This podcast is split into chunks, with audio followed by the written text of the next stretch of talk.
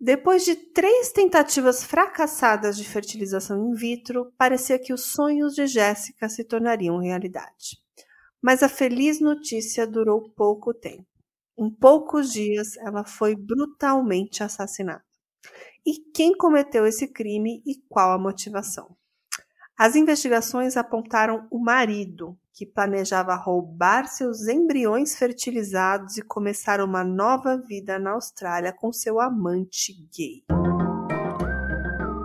E como tudo isso veio à tona, né? Um aplicativo para iPhone resolveu o assassinato de Jéssica. E uma a uma as mentiras foram desvendadas. O caso de hoje é daqueles que todo mundo adora. E esse é o Drink com Crime. Eu sou a Carla. Eu sou a Juliana. E fica até o final que hoje tem receita de drink. Ei! Eba! Então vamos lá. O casal Jessica Petal e Mitesh Petal se casaram em 2009 e ambos vieram de famílias hindus na Índia. E as semelhanças nos costumes entre as famílias fizeram esse casamento instantaneamente ser aprovados por ambas as famílias, né? É quase um casamento de conveniência, né, Carla? Daqueles arranjados pela família? É, tudo, tudo indica que sim, né? É, eles eram jovens, assim, quando se conheceram, muito bonitos. Após o casamento, o casal mudou-se para Linthorpe, em North Yorkshire, na Inglaterra, onde o Mitesh comprou uma farmácia. E juntos eles administravam essa loja. E uma casa para o casal também foi adquirida ali nas proximidades. E o Mitesh e a Jéssica viviam uma vida privada, tranquila, com dinheiro, emprego, uma vida decente, né? E era hora de começar uma família. No entanto, problemas de fertilidade começaram a provocar o casal. E depois de não conseguir conceber através de métodos naturais, a Jéssica e o Mitesh procederam à fertilização in vitro. Nossa, eles pareciam um casal super feliz, querendo realizar o sonho de ter filhos, se tornarem pais. Pois é, né? Mas a gente sabe que esse é um canal de crimes, né? Então, coisa boa não vem por aí, né? Não mesmo. Vamos ao dia dos fatos. Naquele dia, a Jéssica chegou em casa às 19 horas e era dia 14 de agosto de 2018. E o Mitesh disse que saiu de casa por volta de 19h44, passou pela farmácia que trabalhava para pegar o seu laptop e depois também numa loja para comprar uma pizza. Ah, o marido carinhoso trazendo jantar, só que não. Pois é. Então, ele teria chegado em casa às 20 horas e 20 minutos e quando ele chega, ele vê uma cena terrível e liga para a polícia.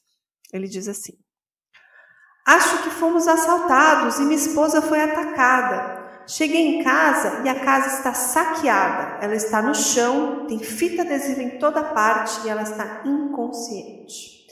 Então o operador do outro lado escutou isso com muita atenção e instantaneamente despachou uma unidade de ambulância, informou a polícia e ambos foram para o local. E o Mitesh ainda estava online ali numa ligação com a polícia, parecia assustado, confuso, enquanto ele removia as fitas adesivas da sua esposa. Isso enquanto ele ainda falava com o atendente, aguardando a polícia, né? Carla, o operador orientou que ele tirasse as fitas, que ele prestasse os primeiros socorros para a esposa? Sim, ele orientou porque naquele momento ele achou que, que ela precisava de um auxílio, né? Então ele, o operador geralmente dá algumas instruções, né? Então ele falava assim: ah, tem alguma marca nela, ela está se movendo. E todas as respostas que o Mitest dava, o operador meio que sabia que indicavam que a situação era realmente muito crítica, né? Tanto que quando os serviços de emergência chegaram na casa, enquanto ele ainda estava naquela ligação, é, apesar de ser uma chegada rápida, né, entre a polícia ser acionada e a chegada, já era tarde demais para Jéssica. Mas na verdade tudo indicava que quando ele ligou, a Jéssica já estava é morta, né? É, e tudo isso teria acontecido, né, no tempo que o Miteste disse que ficou fora de casa para buscar aquela pizza e tudo mais, por apenas meia hora. O ladrão, ou quem quer que fosse, entrou, matou a Jéssica, saqueou a casa e saiu. Tudo isso em meia hora, né? E algo foi roubado da casa? Alguma coisa, algum objeto, alguma coisa que ele descreveu como roubado? Então, não. Naquele primeiro momento nada foi percebido, assim, apenas estava tudo muito revirado, né? Não dava assim para ter uma noção quando a polícia chegou. E eu vou deixar umas fotos lá no nosso Instagram é, e algumas imagens dela também, que são as últimas imagens dela no circuito de segurança do condomínio onde ela morava, e fotos do casal, então vai ter bastante informação lá. Mas dá para ver que a cena do local tá toda revirada, mas naquele momento eles não identificaram nada faltando, tá? É, eu tô vendo aqui as fotos, tá uma completa, uma completa bagunça no quarto. Sim, é, as gavetas todas abertas, roupas para fora, roupas em cima da cama, uma confusão, né? Bom, a Jéssica, de 34 anos, a esposa do Mitesh, foi declarada morta na cena do crime e ela foi brutalmente atacada e assassinada. E ao chegar na cena, os policiais também perceberam que não havia entrada forçada na casa. Então, o assassino deveria ser alguém familiar de Jéssica. O Mitesh Patel teve então que dar a triste notícia para a família dela, né? Ele abraçou a irmã da Jéssica enquanto segurava as mãos do pai dela em soluços dizia: "Ela nos deixou, estou sozinho, ela nos deixou, eu estou sozinho". Nossa, parecia até um marido desolado. Pois é, Juliana. Até que no dia 17 de maio de 2018, os policiais fizeram a primeira prisão três dias após o assassinato de Jéssica. E para a família da Jéssica, essa prisão foi uma surpresa muito além da sua compreensão. Foi o marido, o Mitesh Patel, quem foi preso. Então a família não esperava que poderia ser o marido. Ele, eles provavelmente gostavam e confiavam muito nele. É, até aquele momento sim, né? Bom, então agora vamos à parte mais curiosa do caso, né? Como que a polícia chegou até ele, até o marido, né, como culpado desse crime? Bom, a Jéssica e o Mitesh eles usavam um aplicativo de saúde do iPhone. E um dos recursos desse aplicativo é que ele rastreia os batimentos cardíacos e os passos do usuário. Bom, nas matérias que eu li, não fica muito claro se é somente o app ou se eles usavam aqueles smart band, tipo aqueles Apple Watch, né? E os dados recuperados mostravam que nos minutos após o assassinato, por volta das 19 horas, o Mitesh estava andando pela casa, enquanto a Jéssica não. É, por outro lado, né, o telefone da Jéssica estava parado, imóvel, a partir das 19 horas e 4 minutos. Então, quase 40 minutos depois, às 19h44, o telefone da Jéssica se moveu mas apenas 14 passos. Então, tudo indica que o Mitesh teria pegado o telefone dela e jogou para longe, deixando cair, fazendo parecer que escapou das mãos durante o roubo. Algo assim, né? Bom, meia hora depois, quando o Mitesh voltou, o aplicativo mostrava que ele havia subido as escadas da casa antes mesmo de chamar o serviço de emergência. Então, Mitesh não era o marido amoroso que ligou espontaneamente para a emergência ao ver a sua esposa imóvel ali no chão, né? As investigações indicavam que a sua prioridade naquele momento era subir as escadas para esconder o disco rígido do circuito de câmeras de segurança da casa. Ele deixou o registro digital do crime. Tô chocada. É, ele até tentou esconder, mas havia tudo ali, um sistema de câmera de segurança que ele fez ali desaparecer ali daquela cena, né? O relatório pós-mortem revelou que a causa da morte da Jéssica foi asfixia com pressão aplicada em seu pescoço. Então, provavelmente, o Mitesh a sufocou até a morte antes de encenar uma cena de crime. Então, montou toda aquela cena com fitas, o corpo no chão e encenou todo o drama pelo telefone. Que raiva desse homem, cara. Bom, o Mitesh Patel foi acusado de assassinar a sua esposa. Mas tinha um outro aplicativo de celular também muito comprometedor que complicou bastante a vida do Mitesh. Ele também não era muito inteligente, deixou vários rastros digitais para trás, né? Pois é. O Mitesh estava usando um aplicativo chamado Grindr para conhecer outros homens. E ele estava romanticamente envolvido com um homem chamado Emmett. E no tribunal, o Mitesh Patel se declarou inocente, disse que não tinha nada a ver com a morte da Jéssica, mas lá no tribunal ele fez uma revelação de que era gay. Ele revelou um relacionamento gay ainda é considerado tabu na sua cultura e que ele estava com medo de ser mal visto. Ele fala assim: era o medo de ser exposto como um homem gay asiático, Mas uma coisa é verdade, eu não tenho nada a ver com a morte da Jéssica. Bom, no entanto, a afinidade com o Miteste por homens e seu uso de aplicativos como o Grindr não era um segredo tão bem guardado assim, viu, Juliana? Até mesmo os colegas da farmácia sabiam disso e parece que a Jéssica também. E repetidamente ela trouxe à tona ali o assunto do caso extraconjugal do Mitesh com a Mitch.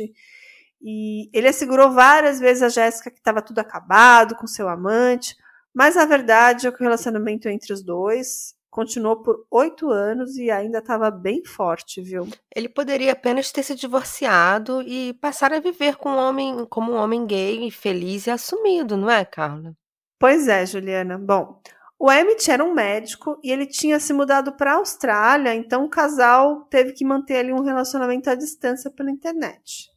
E a Jéssica muitas vezes é, encontrava o Mitesh meio escondendo o telefone, sabe? Tipo, usando o celular e quando ela aparecia tentava esconder. E parece que a esposa não tinha a senha do aparelho, mas ele estava assim, sempre tentando ocultar as conversas que ele tinha no celular ali com provavelmente outro homem ou até com outros homens, no caso. É, mas assim, em algum momento a Jéssica acabou descobrindo a verdade, que ele estava usando realmente aplicativos gays, conhecendo outras pessoas. E talvez assim, por conta dessa ausência do Emmett, que tinha mudado lá para a Austrália, talvez tenha levado ali o desejo dele por outros homens. Então Você sabe se ela chegou a confrontá-lo sobre seus amantes? Sim, diversas vezes. Eu já vou falar um pouquinho mais sobre isso, né?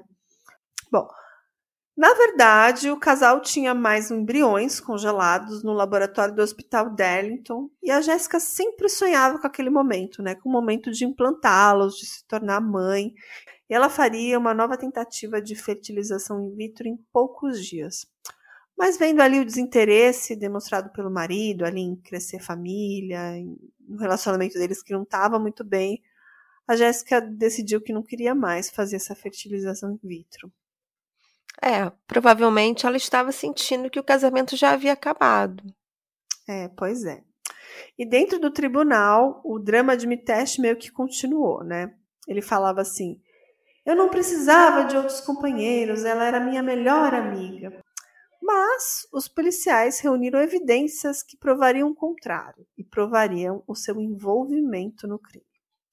Bom, quando a equipe de investigação recuperou o histórico de pesquisas de Mitesh na internet, descobriram que o Mitesh havia inserido as seguintes palavras-chave na barra de pesquisa do Google. Você pode ler para mim, Juliana, por favor? Posso.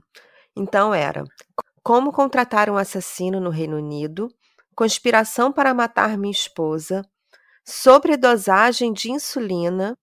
E essa terceira busca, sobredosagem de insulina, foi crítica, que foi assim que o Mitesh acabou fazendo. E na verdade essas buscas aí dessas palavras-chave da internet aconteceram em diversos momentos de 2013. Então, tudo indica que o Mitesh estaria planejando isso há anos. Caramba, então esse relacionamento com a Jéssica já era uma farsa por parte dele há muito tempo. Pois é, Juliana. E durante esses anos, ele também fez várias apólices de seguro, cerca de 2 milhões de libras em nome da esposa. E as matérias de diversos jornais falam que o plano dele era executar esse assassinato perfeito da Jéssica, reivindicar o dinheiro do seguro, coletar os embriões congelados e partir para a Austrália para morar com o Emmett. Esse era o plano dele, hein? Tudo premeditado e calculado, muito cruel. Pois é. Parece que o Mitesh e o Amit queriam criar aquela criança como se fossem deles, né? Bom, e além dos dados do aplicativo de saúde lá, né, e do histórico de pesquisas da internet, haviam outras evidências científicas e depoimentos de testemunhas que apontavam para o marido mentiroso. No dia que a Jéssica foi assassinado, quando o Mitesh passou lá na farmácia, aparentemente para pegar um laptop, a equipe que estava lá viu marcas de arranhão em seu pescoço. E na verdade a polícia também tinha notado, mas Mitesh ignorou. Ele disse que foram ferimentos que ele fez durante atividades esportivas. O quê? Atividade esportiva? Luta de arranhões, será? Muito cínico esse Mitesh. Pois é. E na realidade, essas eram evidências da resistência da Jéssica contra o estrangulamento do Mitesh, né? Inclusive o DNA nas unhas de Jéssica combinavam com o dele. E o DNA do Mitesh também estava na capa de plástico usada para estrangular a Jéssica, bem como algumas fitas adesivas que foram usadas para amarrá-la. E ele atribuiu o DNA na fita adesiva na tentativa de removê-lo, que realmente ele tirou quando o operador lá da, da, da atendimento de emergência pediu. Mas nenhum outro DNA foi encontrado nele. E a parte mais importante é que parte restante dessa fita adesiva foi recuperada lá na farmácia do Mitesh. E um pedaço da fita usado para enrolar a Jéssica e o resto das partes da fita não usadas estavam lá na farmácia combinavam como um quebra-cabeça. É, evidências fortíssimas contra ele. É. E um funcionário da farmácia lembra de ter apresentado Mitesh ao mundo Dark Web. E Mitesh percebeu que tudo que ele queria estava lá na Dark Web, né? Desde assassinos de aluguel a armas e venenos. Cara, esse funcionário não tinha ideia do que estava fazendo. Então, né? E ele aprendeu a acessar a Dark Web e na próxima vez que ele foi lá, ele pesquisou por overdose de insulina e suicídio. Bom, o Mitesh, depois de uma longa pesquisa, tudo indica que ele decidiu que a insulina era o seu modus operandi. Bom, a menos que ela fosse diabética, não teria como justificar a presença de taxas de insulina acima dos normais no organismo dela. E seria, obviamente, mais uma prova do crime, principalmente se um dos suspeitos for um farmacêutico. Então, né? E no dia 17 de maio de 2018, o Mitesh teria injetado uma overdose de insulina na sua esposa. E a Jéssica agora ficou um pouco assim, fora de si, né? Incapaz de revidar e nesse momento, então, o marido teria amarrado ela com vários rolos de fita adesiva e a Jéssica teria ficado cambaleando. Ele foi naquele momento ali pela casa, fazendo parecer um assalto. Então ele teria voltado com um saco plástico e sufocou a esposa. E teria usado inclusive uma sacola de compras nesse sufocamento. E por mais ali incapacitada que ela tivesse ali com essa overdose de insulina, a Jéssica ainda retaliou, né? o que explicaria o saco plástico rasgado e talvez esses ferimentos no pescoço do Mitesh e em outras partes do corpo dele feitos pela unha dela. Coitada, foi uma morte com requinte de crueldade. Sim. E as provas estavam todas apontando para o Mitesh. E ele também tinha uma. Por vários momentos ele mudava as suas declarações, sabe? Isso não ajudava muito ele. Por exemplo, inicialmente ele manteve a história de não ter visto a Jéssica desde a hora do almoço. Depois ele disse: Não, não, eu estive com ela das 19 até as 19h44, sabe? Que é esse horário que saiu. Então, é, essas contradições que sempre pesam contra os assassinos, né? Sim, e de qualquer forma o tribunal já estava convencido e já tinha provas suficientes para dizer que o Mitesh era culpado. E onde está o Mitesh Patel agora? Ele foi condenado a 30 anos de prisão por assassinar a sua esposa e ele está atualmente cumprindo sua pena. Que bom, né? Pelo menos teve alguma justiça pela vida da Jéssica. Sim. E depois ainda foi revelado que a Jéssica também foi vítima de violência doméstica. Ele muitas vezes gritava com ela, fazia várias cenas, inclusive na frente dos funcionários da farmácia, né? E a Jéssica também estava consumindo antidepressivos para se acalmar. E ao contrário dos discursos ali ensaiados pelo Miteste no tribunal, dizendo que estávamos muito felizes e contentes, era um casal perfeito, né? É, tudo indicava que isso não era verdade, né? Tinha muitas evidências provando o contrário. É, coitada, já estava sofrendo há bastante tempo. É. E assim, ser gay nunca seria motivo suficiente para se divorciar da Jéssica, na cabeça dele, né? Então, a única maneira de viver a vida dos seus sonhos com Emmett era matar a Jéssica e fugir do país. Claro, com uma boa grana no bolso também, né? Afinal, ele fez um seguro de vida bem rechonchudo, né? Será que foi um crime planejado? Provavelmente foi. Ah, eu fico pensando, né? Pois é, né? A sexualidade de qualquer pessoa e nada implica no caráter. O Mitesh era apenas um psicopata, um louco, insensível que colocou a própria vida dele, a própria felicidade dele na frente de outra pessoa, né? Considerou a outra pessoa como descartável. Verdade, né? E a Jéssica, ela apenas queria ter uma família, ela casou, ela fez assim tudo que uma pessoa almeja, acho que na sua vida adulta, né? Ela parecia estar muito feliz, ela estava dando um próximo passo, ela sonhava em ter um filho, né? E ela achou que estava ali com um parceiro ideal. E mal ela imaginava que ele planejou, fez um, um crime aí bem planejado, ele, ele injetou um medicamento nela, matou ela, encenou toda aquela situação ali com a polícia, mas eu acredito que ele já tinha esse plano há um bom tempo, né? Eu achei um pouco sensacionalista essas matérias dizendo que ele queria roubar o embrião e fugir com, com amante, assim. Eu peguei de fontes bem confiáveis, até eu peguei do The Sun, da BBC e do Medium, de uma matéria do Medium bem legal. É, não sei se é tão fácil juridicamente, um cara, a mulher morreu, eu vou lá pegar meus, meus embriões e vou embora com meu amante. Não deve ser tão simples, né?